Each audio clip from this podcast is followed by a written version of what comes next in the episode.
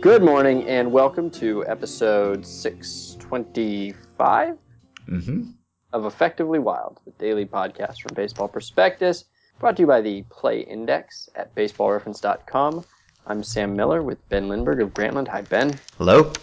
And um, we have a guest today. The guest is the author of the Yankees chapter essay in the BP Annual.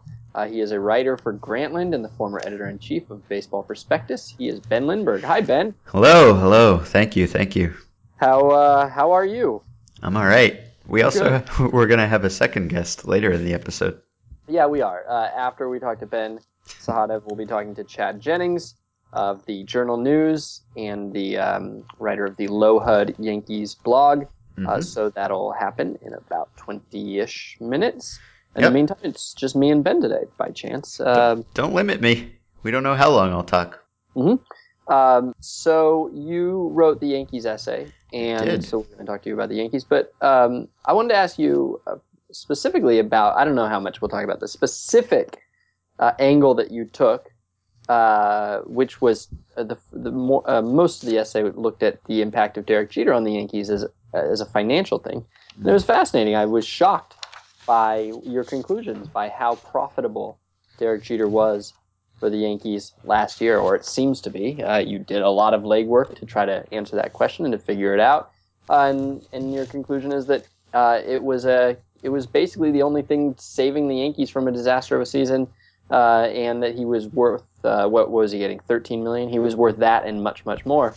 hmm Um, is this, do you think, only applicable to Jeter? Is there any player and or team combination in recent history that you think could rival this? Do you think, for instance, like let's say that Chipper Jones is, let's say, I don't know, one fourth the celebrity that Jeter is. I don't know if that's true, but let's say he's one fourth. Do you think he brings in one fourth the the revenue in his final season in his in his um, walk off season, or do you think that until you reach the point that you are like Jeter, you just don't move the needle at all? And maybe even Jeter, maybe maybe only in New York do you move the needle at all? Mm. Yeah, I don't I don't know whether the Chipper Jones retirement tour was drawing people on the road. Really, I guess one could check and see. I could imagine.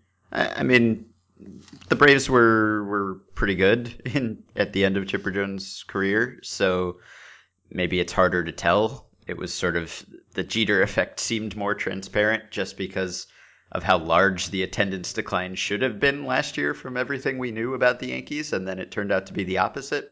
So I would guess that I mean Braves fans would go see Chipper Jones in his last games with the Braves. I'm sure if you know when David Ortiz announces his retirement, I'm sure Red Sox fans will go see David Ortiz. But I don't think there is any player team combination that is even close to the Jeter Yankees level. And I, I mean, there was a there was a whole chapter in Vince Gennaro's book Diamond Dollars about marquee value, mar- marquee value, the the value that a player provides off the field through attendance or or merchandise sales or just sort of hard to quantify brand awareness. And the conclusion was that it probably doesn't matter all that much for that many people, but there was like a Jeter exemption to that, and that Mhm. was in 2007. And I talked to Vince when I was writing the Yankees essay because it it just it seemed to sort of bear out how dramatic the Jeter effect was. And and I guess I don't know, you're probably overselling the amount of legwork and research that I did, but but I looked at some attendance numbers and I I divided them by the number of games that the team played. So that was pretty extensive. I no, it, but it was just uh, from all account, from all indications, the Yankees should have lost a lot of attendance last year. It was their second straight year out of the playoffs for the first time since 92 93. And as Vince established in his book, Yankees fans seem pretty sensitive to losing because they are so conditioned to winning that when the team is bad, they desert the team more than than another team's fan base that isn't so used to winning would. And that seemed to be the case in 2013, where despite the Rivera retirement deal, which was a, a fairly big big thing, their ratings fell off by a third. Their attendance fell by 3,000 fans per home game, which was the sixth largest drop of any team. And this was a second straight year of that, and really even lower expectations than the previous year. They were not even projected to be all that good, and they fell out of contention. Uh, their playoff odds fell below 50% in June. Um, their their probability of winning the division never reached 40%. So you would have thought that they would decline by a lot, and instead they went up. And it's really hard to come up with a reason why the Yankees would have drawn more than 2,000 fans per game more last year than they did in 2013, other than Jeter. And I guess a, a position player retirement tour is probably more compelling than a closer retirement tour because you know that he's almost certainly going to be in the lineup. You're almost certainly going to get your chance to cheer him. Yeah, although the, there is also a difference in that you got to see Mariano, you know, essentially being Mariano. Yes. If you lucked into one of the, you know, the one in three games that he came out to save save a game, you did get to see him basically as good as he was in his prime. Yeah. And with Jeter, you were watching him stand at shortstop and you know ground out four times. Mhm. Uh, so it's not. It's kind of like seeing, um, you know, the like the Rolling Stones now. Yeah. Sort of. Although I don't know. You you have you I seen the that. Rolling Stones now? Yeah. I, I did, I did it. I could have. I maybe should have shot for a different act, like uh, like uh, like uh, I don't know if he does out there, but Arthur Lee is constantly touring around here. Arthur Lee died. Okay, so he was. Yeah, I would have liked to in- see Arthur Lee, but I didn't. Back yeah. when back when I was like uh, in college and and first few years in Orange County, there were oh, it was just always Arthur Lee of love. it was just Arthur Lee of love. That like not even love. He's just Arthur Lee of love. And so it would have been kind of like that because um, Mhm. uh, it probably wasn't that good a show. Maybe I don't know. Maybe it was. I, I listened to Forever Changes a lot. I don't know You whether I it would have been as good as that. I noticed the other day that uh, so Forever Changes was the the headline in your farewell column. That's right. and today I was doing a little archive research, and I found a article that had run a couple months earlier that I had already headlined "Forever Changes." Oh wow. Yeah. Couldn't even be original in my farewell. No, so um, so the key quote that Vince Gennaro that you quote Vince Gennaro saying is, "It's inconceivable that the Yankees made less than twenty five million dollars on Jeter's marquee value in 2014. If someone were to claim it was considerably higher, I'm not sure how to argue against it." And it does sound like he would probably put the number more like 50 million. Would it would it completely shock you uh, if uh, 15 years from now in the memoir or whatever, Jeter sort of says that he played because uh, he felt like he owed it to the franchise and he wanted to give the franchise the farewell that that would be so profitable. Would would that shock you if Jeter said that, or do you really think that Jeter was out there uh, playing for uh, uh, under the, the delusion that he was still a, a good contributor?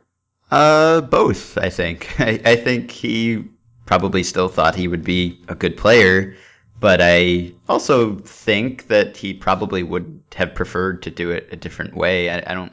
I don't think it was his idea to announce it before the season and have it be a season long thing. I mean, it could have been. I I don't know, but from what I understand, he was not enthusiastic about the idea. Which I mean, makes sense. It's a lot of attention on a guy who was just trying to come back from injury and prove that he could be good again.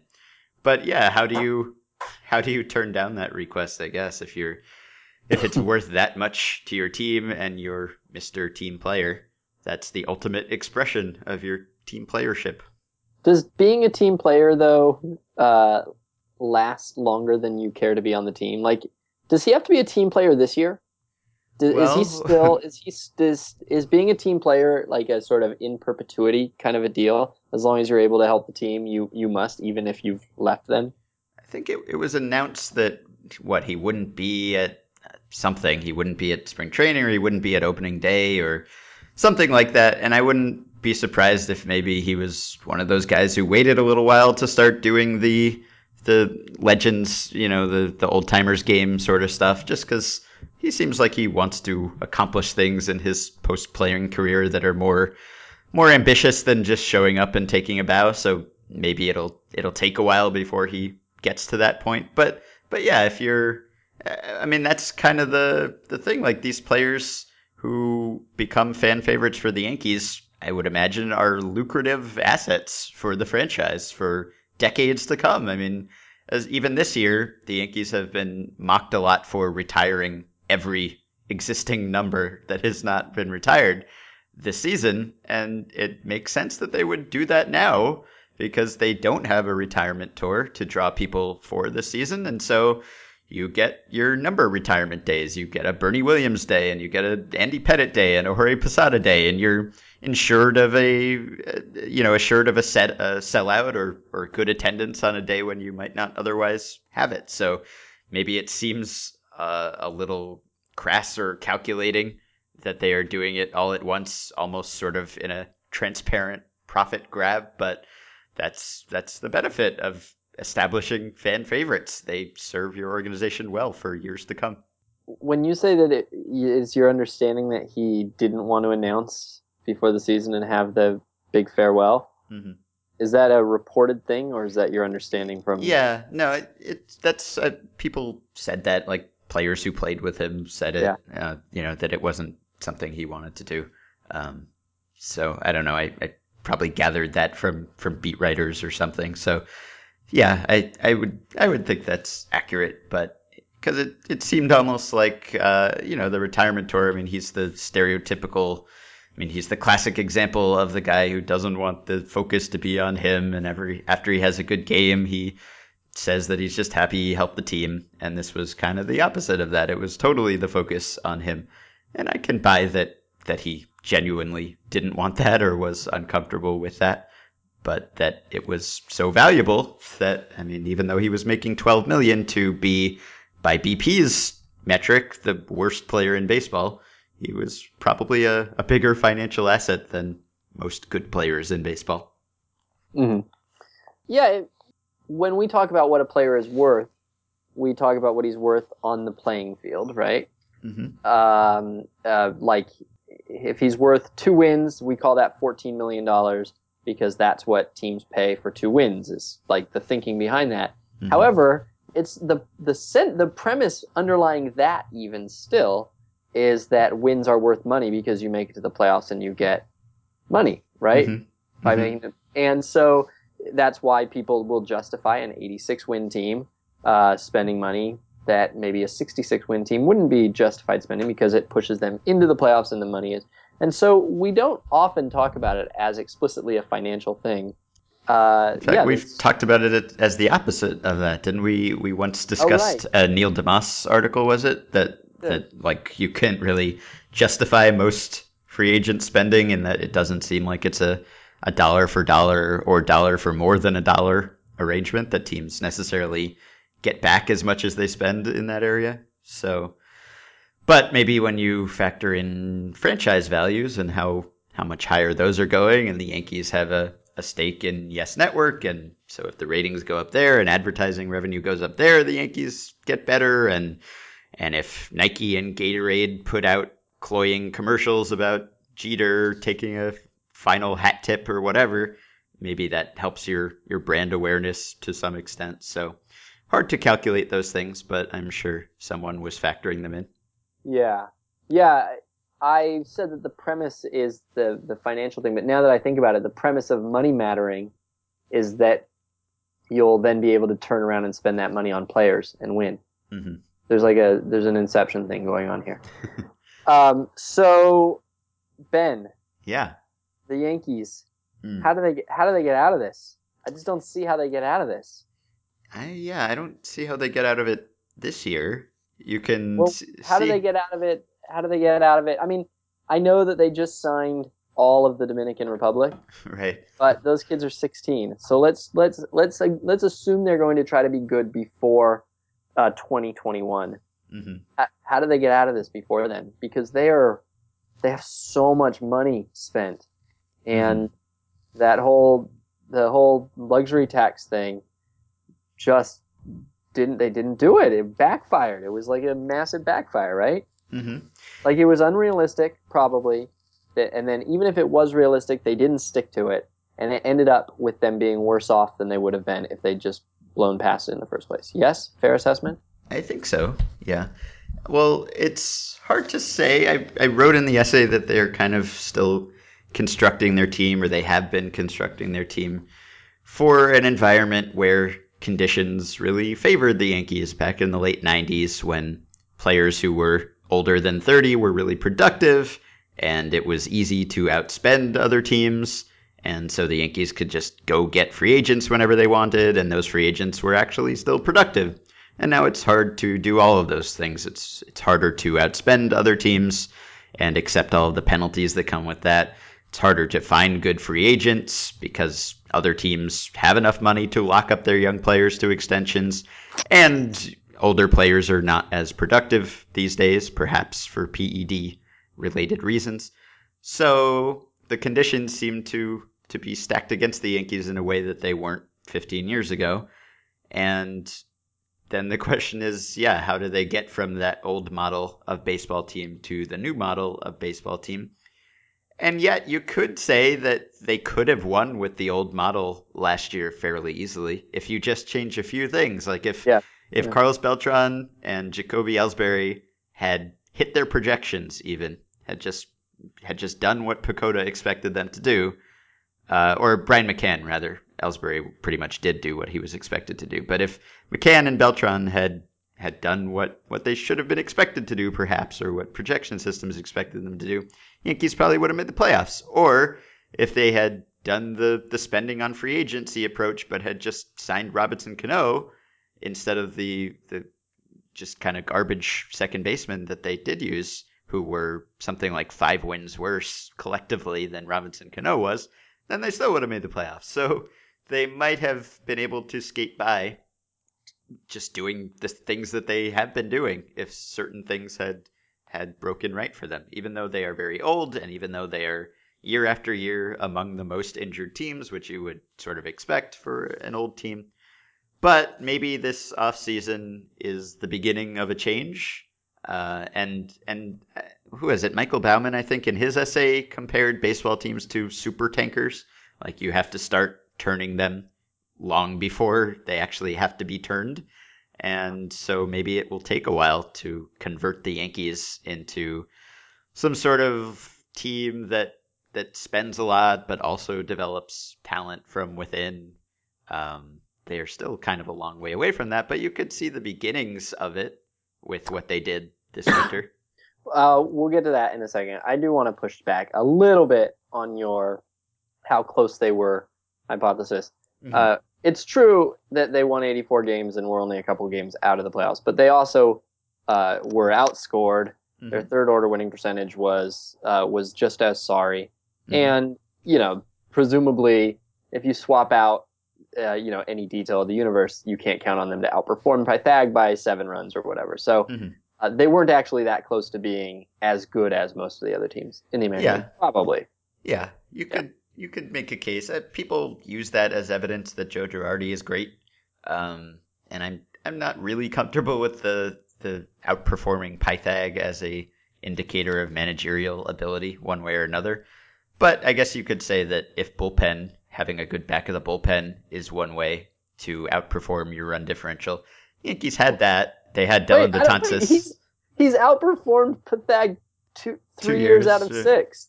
Three well, years out of the six. I guess yeah, four, okay, out of, four out of seven. Well, I don't find it a compelling argument, but I could buy that that maybe the bullpen was part of it. Maybe having Dellin Betances, who was essentially having the most valuable relief season, uh, uh, like since relievers started being used the way that they're used right now, or since since Rivera uh, when he was a setup man in '96, that probably has to help. In addition to having David Robertson being able to deploy Betances kind of all over the place, which they did at least earlier in the year. Betances was used in the middle innings very often until later in the season when he was used more like a typical setup man. But pitching 90 innings or whatever he pitched in multiple inning outings and not allowing any runs is probably a, a good way to outperform your Pythag once at least. I don't know whether it's sustainable. All right. So as for this offseason, uh, what are your thoughts? Well, uh, so they they never did spend the the you know on the big free agent. Chase Headley was the biggest that they got. Uh, bigger bigger than many expected that contract to be, as I recall. What a um, jerk- what a jerk you are. but um, so so it it it sort of surprises me. I mean, I I wouldn't have been shocked at all if they just had cracked and signed Max Scherzer or someone. But the fact that they didn't finally, that they actually stuck to their we're not spending big this winter plan, which they have, you know, they've used that rhetoric before as long as it's useful and then abandon it when it's not. And they didn't really this winter. And and the things that they did, I mean, they got younger, right? Not not young, but younger. They made the trade with the Marlins to get Eovaldi, which cost them Martin Prado and and they got Garrett Jones back and, and other guys. So so that made them a little younger. They actually got a a pitcher who's what 24 and could be somewhat durable. They got Didi Gregorius, who is also in his mid 20s. So they actually have position players under 30 now, which is a change. They didn't have that at all last year. And they have a couple of those guys now. So that's something. And you look at their starting rotation and uh, you know, other than other than Sabathia and Capuano, pretty much everyone on their entire pitching staff, bullpen included, is under 30.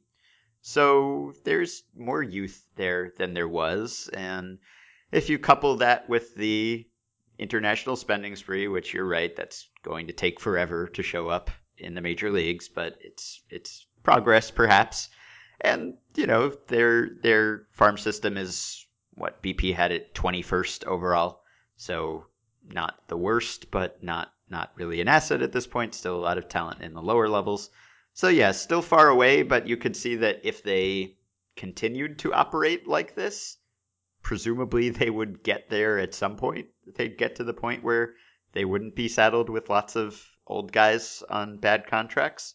But you're right, it will take a few years for those bad contracts to go away, or at least for them to stop costing them money, even if they, the players are no longer employed by the team. And there was also a bit of a front office shakeup on the Tampa scouting minor league side. The you know longtime senior VP of baseball operations, Mark Newman, retired. The the director of player development was was let go. The assistant director of minor league operations was let go. So there's some new blood, although it's really just promoted blood that was already within the organization.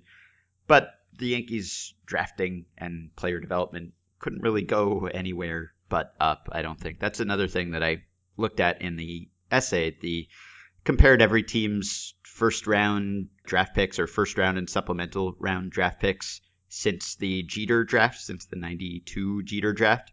And Yankees have gotten 17.4 warp from their 30 picks in that time frame which is second worst behind only the Padres, who were 17.2. And of course, that doesn't factor in that the Yankees drafted Mark Prior and Gerrit Cole and didn't sign either of them. And of course, they're picking later in the first round and they trade lots of prospects. And those are all part of the reason why they don't show up very high on that leaderboard. But it also seems like it almost has to be, to some extent, a failure of drafting and or player development. So the last thing I want to ask you about is Moncada, and I just I can't figure out how they don't sign him. Mm-hmm. Uh, not not because like they needed to or like you got to get him or whatever. Not like that, but they're essentially anytime they sign a player, they're paying what is it forty percent more? How much are they paying? What is their tax right now? Oh, gosh, I don't remember what it is, but but yeah, a lot. But they're paying a lot more. So they're saying we're the Yankees. We can uh, we can value a player, you know, uh, less than you and still pay more for him because we're the Yankees. We can afford it, right? They're mm-hmm. willing to pay that surcharge on players uh, every time they sign a player. And so then you have Moncada, who is the same tax for everybody, mm-hmm. uh, essentially. And in fact, it's arguably slightly less for the Yankees than for most teams because they've already uh, suffered the penalties of going over their bonus pool, but you know, not not less than the Red Sox. So ignore that I said that. But uh, they are essentially getting what is by Yankees uh, economy a forty percent discount on him because mm-hmm. they don't have to pay the, any tax that nobody else has to pay. So how is it possible that they can have a forty percent discount? Kind of. It's not really forty percent. It's forty percent of 140 Anyway, they get a big discount on him effectively, and then they don't get him. Doesn't that seem like kind of odd? Yeah, I mean, well, they offered him what twenty seven million, which is one million per Yankees World Series title. So maybe they took his rejection of that as a sign that he's not a championship caliber player. I don't know. Well, they, should, they should have offered him thirty three million for for the six. World Series that they'll win with him. Exactly. Yeah, I I don't know. My non baseball editor at Grantland, Mark Lisanti, is a Yankees fan, and when the Red Sox signed him, he just emailed me this sad one sentence email that said, "I just don't understand anything anymore." Mhm. And uh, and yeah, I didn't have a great explanation for for why that was. Clearly, they liked him as a player, and they would have liked to have him. And it's it's I don't know. I mean, it's nice that they're being that they're exercising some financial restraint on old guys, but it doesn't seem like like this is in any way comparable to that. If you're going to spend on anyone, spend on the the 19 year old high ceiling position player prospect, like the one thing that you don't have. So I don't really know how to explain that. It, it came up on the panel at the Sloan conference this Saturday. We were discussing it, and Sandy Alderson was on that panel. And With you, you and him, yes, and, you and Sandy Alderson discussed this. and and others. Wow. Uh, but yeah, uh, he was seated at my right hand, my right hand man, Sandy Alderson, and because I, I was on the panel with Dave Cameron and, and Dan Brooks and Jonah Keri was moderating, and we had been talking about how maybe it's tough to convince ownership to spend on a guy who costs a lot but won't contribute soon, and the sort of things we talked about on the podcast last week. And uh, Alderson said that maybe it's more a matter of just concentrating all of those financial resources on one player where you know when normally prospects are risky and you want to get a lot of them in case some of them bust and some of them will still succeed but prospects don't cost a whole lot. But this prospect does so if you get this prospect you are concentrating a lot of your financial resources in a risky asset. And all that is certainly true. And for many teams maybe that would be a compelling reason not to sign him. For the Yankees, I I don't know. I don't really have a good reason why the Yankees shouldn't have spent five million more or ten million more or whatever whatever it took. All right, Ben, how many wins? Mm. Well, PECOTA has the Yankees projected to have a losing record for the first time in I don't know how long. Last year was the first time that PECOTA projected the Yankees to win fewer than 91 wins in the entire history of PECOTA, which you know is 12 years or something. And last year they were projected to win 80 something, and they won they won 80 something again.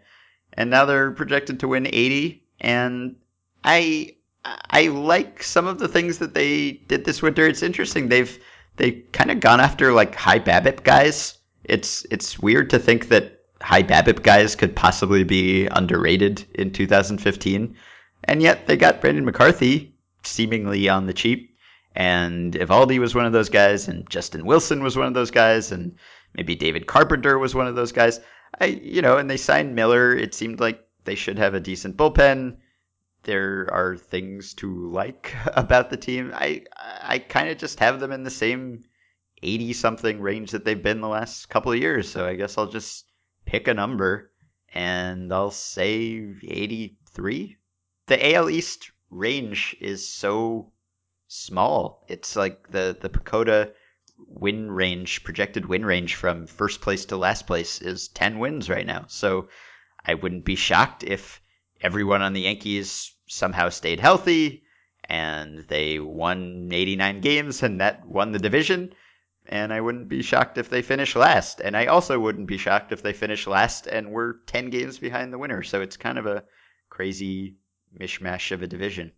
More likely to win 100 or to lose 95? Lose 95, I would say. I would say they they have more more downside risk than upside risk probably just just by virtue of still being old and they won't be as old as last year. Last year was like the fourth oldest lineup of the wild card era. Uh, although not the oldest Yankees team, the 2012 Yankees, who won 95 games, were even older. But they were old, and as long as you're old, you probably have a lot of injury risk, and and even I mean their rotation the top three guys are Sabathia, Tanaka, and Pineda, and you can throw Capuano in there, I guess, if you want, also. And it's really hard to rely on any of those guys to pitch a full season. All right, uh, a couple of people have asked me to do this, so Uh-oh. Not this. What you don't, Oh. What is it even? What are you even? I don't know. I thought No. I was going to be made to do something unpleasant. No, no. A couple of people have asked me to us to say what the next team we're going to be talking about is, so that they Hmm. can read the essay in advance. Okay. So uh, we might as well do that starting now, right? Sure. All right. So tomorrow we'll have the Indians uh, preview, so that'll be that. Okay. And now, after this musical break, Sahadev Sharma will speak to Chad Jennings.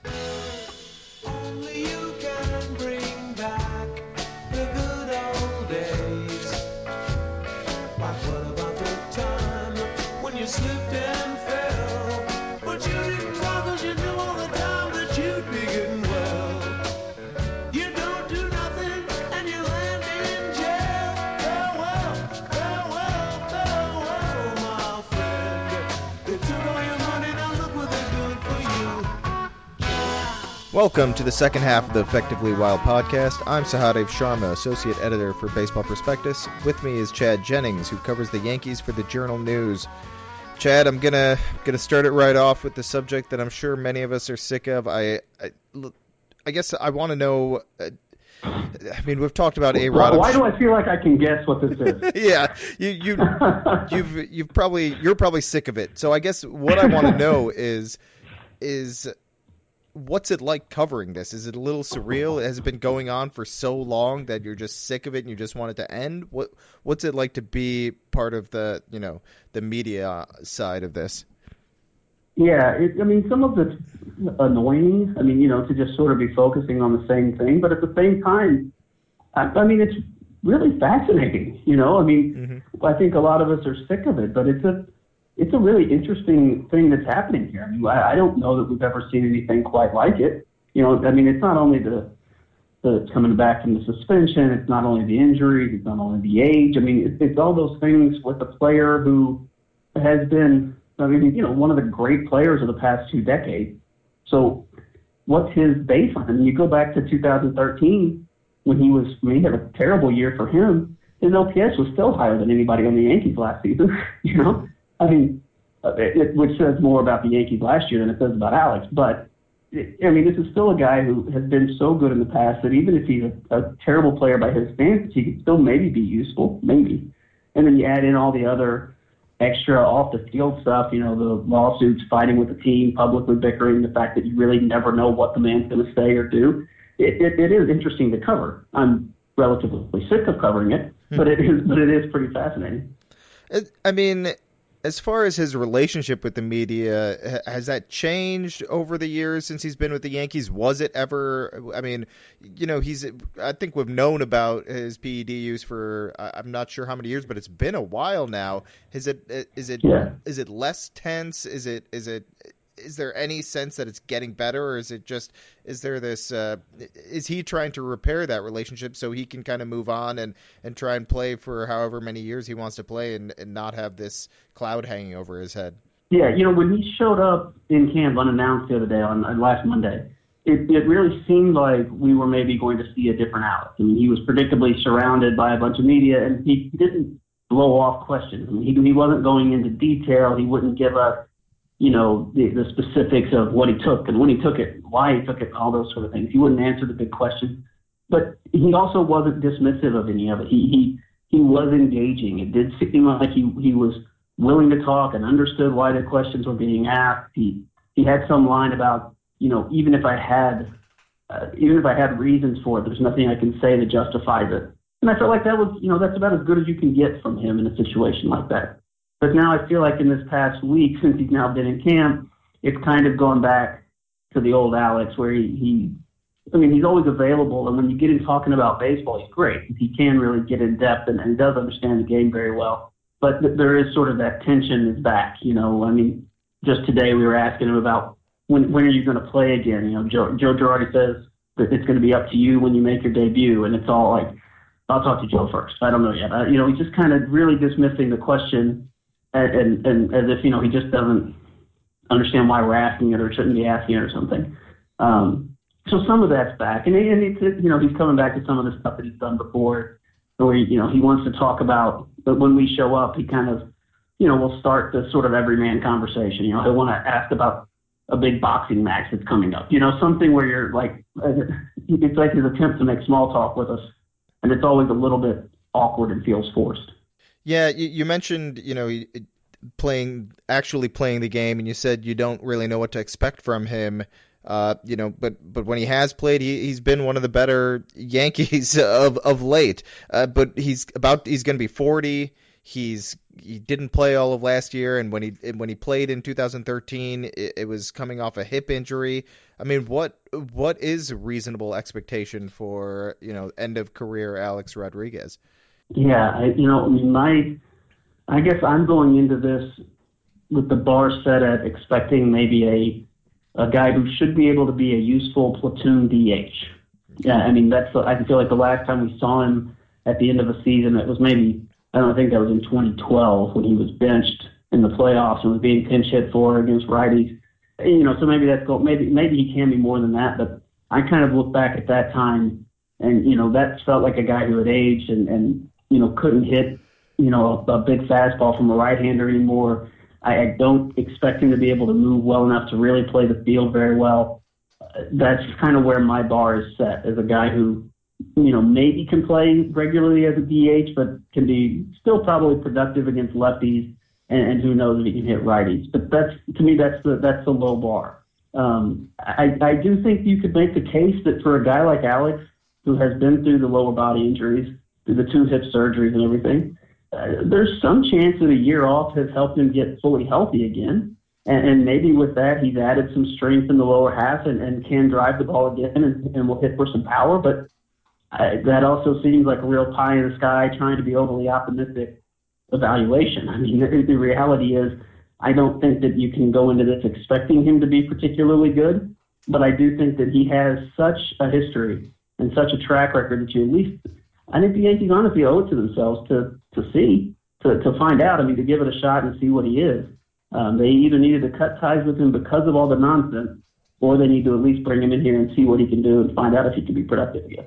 Uh, there are other players on this team other than Alex Rodriguez, so uh, I guess it's we, we're allowed to move on. But uh, the guy who you know, I guess is I look at it in a similar way as far as uh, A Rod in the sense that you know he was it, it was one of the best ever in at his at his craft, and now he's he's just a, a fraction of that player. CC Sabathia, uh, you know, is it? Are we getting to that point where if I mean he's his health is a question as well, and and so are a couple of the arms behind him. But are we getting to that point where maybe Tanaka and Pineda, if they're healthy as well, uh, kind of move ahead of him as far as uh, you know the stars of that rotation, the guys that they're really relying upon? Is it is it finally time that Sabathia takes a back back seat? With uh, I guess Kuroda is gone now, so it's inevitable that Sabathia kind of has to move back. Yeah, I've been when I've written out the Yankees projected rotation, I've I've listed Sabathia as the number three starter all winter. Um, I, I wouldn't be surprised if he pitches opening day, just because I still think that in that clubhouse he is 100% viewed as the leader of the staff, and I think those the pitchers in there believe in him and think that he can can still be great again, and, and so he may get that sort of opening day nod just because of who he is and who he's been.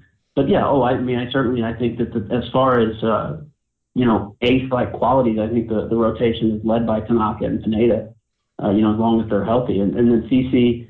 If look, if CC can become what Kuroda was the past few years for the Yankees, I, I think the Yankees would be ecstatic about that. If he can just be a guy who can transition into the second phase of his career where he's a, a steady source in the middle of the, of the of the rotation. You know, if he could still be kind of a workhorse guy, give him 200 innings a year and pitch perfectly well enough, you know, for them to win some. It doesn't have to be dominant anymore. It doesn't have to have those those like bursts of brilliance. You know, I, I think if he could be that, that'd be great. But but who knows? I mean, you know, he was still pretty good. Just going back to 2012, 2013, it started to fall apart a little bit it's also the year he lost all that weight, and, and and I wonder how much that played into it. If he was maybe overthinking it, you know, trying to you know realize that he was getting a little bit older, and and maybe maybe that threw him off, and then he had a knee injury. So who knows? He's it's like you were saying that the comparison to Alex, uh, you know, take away all of the crazy off the field stuff with Alex. it, it's a, it's a decent comparison because it is a guy who has been a really really high end player, and now there's just a lot of mystery with him. You know how much of that decline was uh, is going to is going to sustain, and, and how how has the injury affected him? I don't think you know. I think that there's some hope. He talks to Andy Pettitte a lot. He and Pettitte are really close friends and have been since uh, since he got to New York. And, and I think if he can sort of learn something from Andy and, and become that kind of pitcher here in the twilight of his career, I, I think he could still be viable and valuable to the Yankees.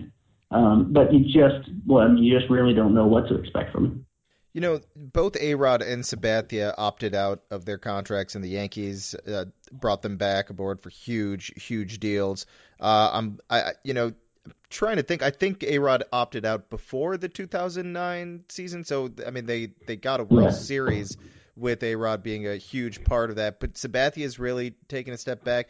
Do you think the Yankees have learned anything from that? I mean, they're always going to be big spenders. I can't imagine the Yankees aren't going to be big spenders, but it was almost like they were given an out of those deals, and it's like, hey, the, these guys are going to be on the wrong side of 30, and, and they're still paying them huge money. Is there anything to be learned? Is there something to be learned from that? I guess. Did they? uh, Are they going to change the way they go about things in any way? And and we got a huge offseason coming up where I'm assuming the Yankees should be. Uh, big spenders. I mean, I, I think all the big teams, the the Yankees, the the Red Sox, the Cubs, the the Dodgers are all going to be big spenders this offseason. But but is there anything to be learned from from their past?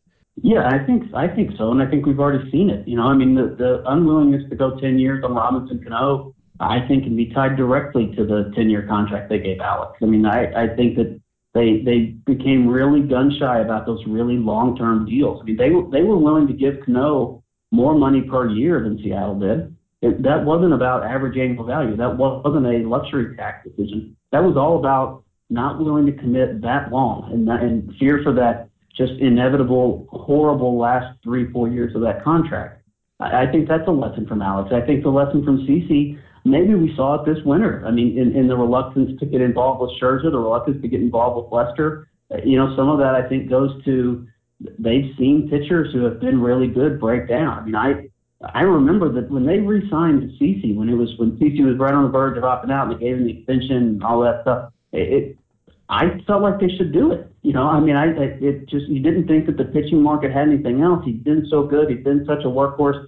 I, I felt like they didn't have much choice but to but to give him a new contract, and it's just been a mess ever since then. I, I you know, it's uh, it, you, there there are no good contracts that go that long. I mean, it just there, there's such risks, and they become such a problem. And and I think every team knows that. You know, I remember eh, talking to an executive a couple of years ago about uh, I can't remember now. Gosh, the, uh, the Royals had signed a, a veteran starting pitcher. I can't now remember who it was. But I remember telling this guy, I said, "Well, look what the Royals gave this guy." I said they thought he was worth it, and this guy said, "The Royals don't think he's worth that. Nobody thinks that he's worth that. That's just what you have to pay to get it." And and I think that's that's some of it. They were for a while. I think were not picking and choosing their battles. It was they had the money, and so they would just go do it. And now I think they're trying to pick their battles a little bit more. And for right now, with all of these contracts still on the books, I mean, like you said, I think the Yankees should be big spenders next offseason, but there's really not much coming off the books for them. I mean, they, they're, they're not losing any. They're, they're not out of the Beltran deal yet. They're not out of the Teixeira deal yet. Uh, not out of CC yet. I mean, it, there's a lot of. Uh, they still are going to have a lot on the books, and some guys like Pineda, who's going to get an arbitration rate. Nova, they got to think about. It's. Uh, I'm not sure when we're going to see them really spend big again. It might be another two years.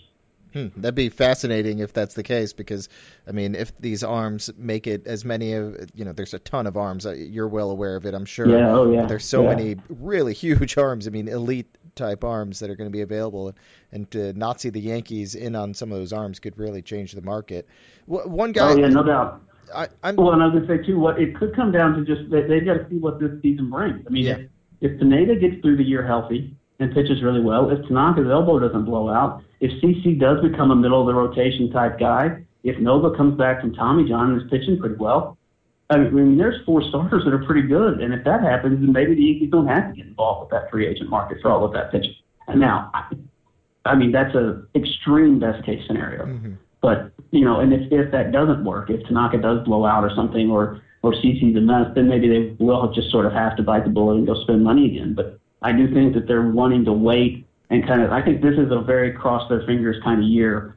Let's see if it can work, and then if it doesn't, then maybe they adjust almost back to their old selves where they spend again. But I think right now they feel like they kind of have to see what they have and see if this can work you know their their system is starting to get healthy again. They they went crazy in uh, the international market and got like mm-hmm. ten of the top thirty. I want to say according to most uh, outlets. Uh, you know that they have Aaron Judge there. They, uh, so, you know, depending on who you talk to, a lot of people like Severino. So that they have a nice system. It's it's hard. It's not you know elite by any means, but they they didn't end up with Moncada, and I, I was surprised that that they if anyone was going to outbid them, I thought it would be the Dodgers. So I was surprised to see the Red Sox outbid them. I've seen quotes that it sounded like Cashman would wanted to be a little more aggressive, and I it made it sound like he was passing the buck to Stein uh, Hal. And then I saw another quote that made it seem like Hal wasn't it really wasn't on Hal. Can can you explain what what was the process there? Where why why the Yankees didn't end up with Moncada? Well, I mean, at the end of the day, it does. It still comes down to money. I mean, whoever we want to blame it on, it, it was about money for every team. Yeah. I mean, it. There, there, I don't think there was a GM in baseball who didn't want to sign this guy, mm-hmm. and who, who, I mean, it, you know, it was. It's I don't. I, it's pretty rare that you read such universal glowing reviews about a player. Um, so I, yeah, I don't. I, this was clearly not a baseball ops decision. You know, this was the, they had they scouted this guy just like every other team and knew how good he was. But I do think that maybe it does come down to, I mean, even knowing how good he is, how much do you recommend spending on this? I mean, it's a it's an awkward thing. Even if Cashman and Billy Eppler and the whole all the scouting department really want him, I mean, I mean, do you go to Hal and say spend a hundred million dollars on the kid? I I, I don't know. I, I don't know how you justify that. And I and so I think it came down to kind of everything. It's such a strange market, and you don't really know what it's worth. You don't know how to put money into it. You know, Hal talked about that initially they were going to offer. Uh, he went anyway. Hal doubled his offer to, you know, he was going to jump up to 25, and that wound up not being enough. It's, I think that mostly what it played into was just the uncertainty of how much is this really worth in a world where we've never seen this kind of money for an international amateur like this. I, I think that made it unusual where ownership who has to put the money on the table is understandably uncomfortable putting the money on the table. And baseball ops who love the player are maybe a little bit uncomfortable pushing too much for this when you know how much of a risk that this really is. You know, I mean, the Yankees are really hesitant to get in on any of those big international pros for a long time. And then they chose to finally jump in on Tanaka because I think they just sort of couldn't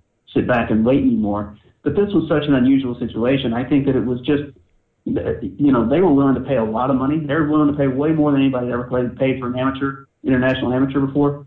But how far do you push that where an owner is comfortable and the baseball ops group is comfortable saying, here's our recommendation? You know, I think it can, it can come from both sides where it's all a money issue, but it's still both on baseball ops and on ownership.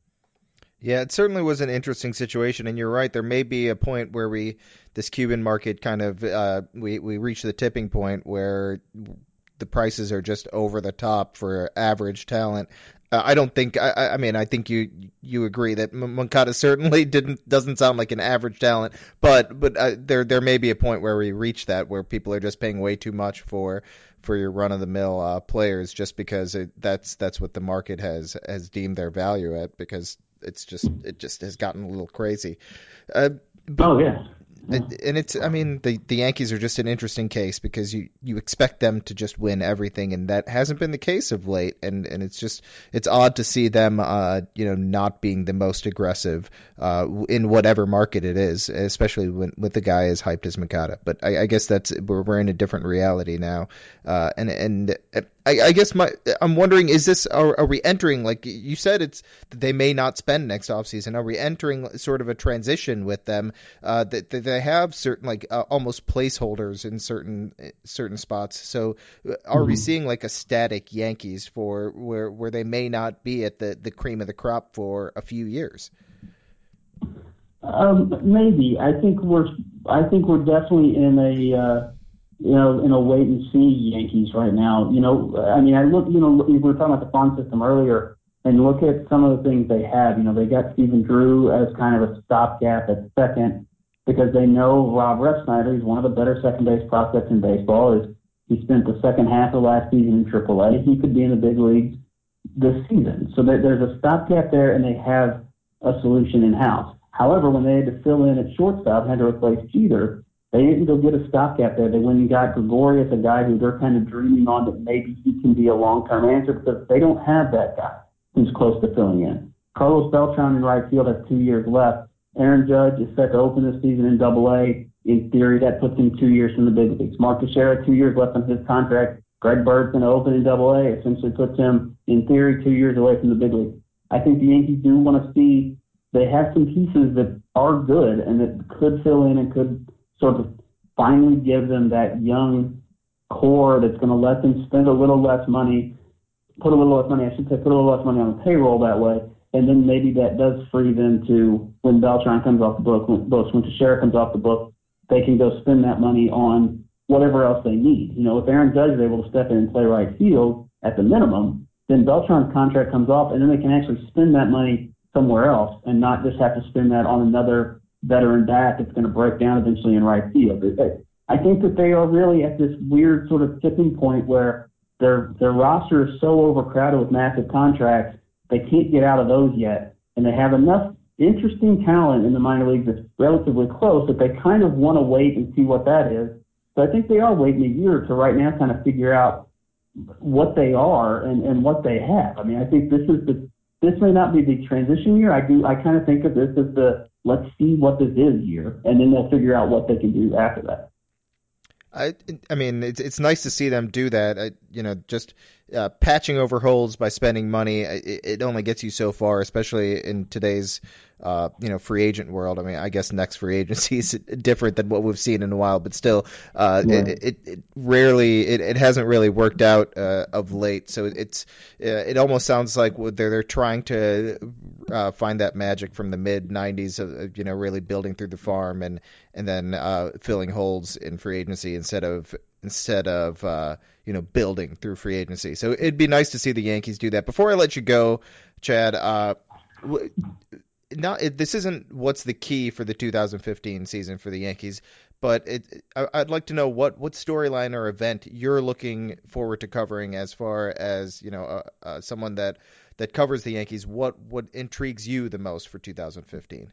Huh? Yeah, that's interesting. I I think I guess what's interesting to me is that this is such a boomer bust team in so many ways. I mean, the health of the rotation, the the bounce back idea of the veterans I think it is interesting to watch the Yankees, who are what they are and who have been this sort of monster for the past 20 years or so. It's interesting to see them at a time when everything could, this could be the year that it all comes crashing down. I mean, this could be a really bad year. But if the rotation stays healthy and a guy like Beltran comes back from the elbow injury, and if Teixeira, he's not going to be an MVP anymore, but if he can be a 30 home run guy, if McCann can kind of get some things back, if Gregorius can be an interesting infielder, you know, a good enough to play every day.